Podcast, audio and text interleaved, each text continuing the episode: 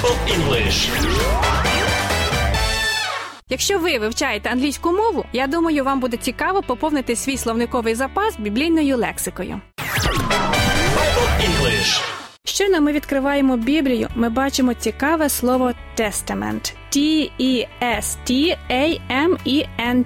Testament, яке означає заповіт або завіт. Зустрічається воно у словосполученнях The Old Testament і The New Testament. Відповідно, перекладається старий заповіт і новий заповіт. Тестамент може також використовуватися як юридичний термін і означати заповіт людини. Наприклад, This is your father's testament. Це заповіт вашого батька. До речі, слово тестамент існує, хоча і застаріле, і в українській мові означає також заповіт. Але повернемося до Біблії. The Bible has the Old Testament and the New Testament. Біблія має старий заповіт і новий заповіт. Зверніть увагу на те, що the Old Testament і the New Testament вживаються з означеним артиклем the, тому що вони єдині у своєму роді. Друзі, новий заповіт і старий відкривають нам одного Бога, нашого творця і батька, який любить, підтримує, бажає нашого щастя і спасіння, який водночас милостивий і справедливий. Так може тільки Бог. А скільки книг має старий заповіт і новий заповіт? Якщо ви знаєте, телефонуйте за номером 0800 30 20 20. Назвіть правильне число і отримайте подарунок.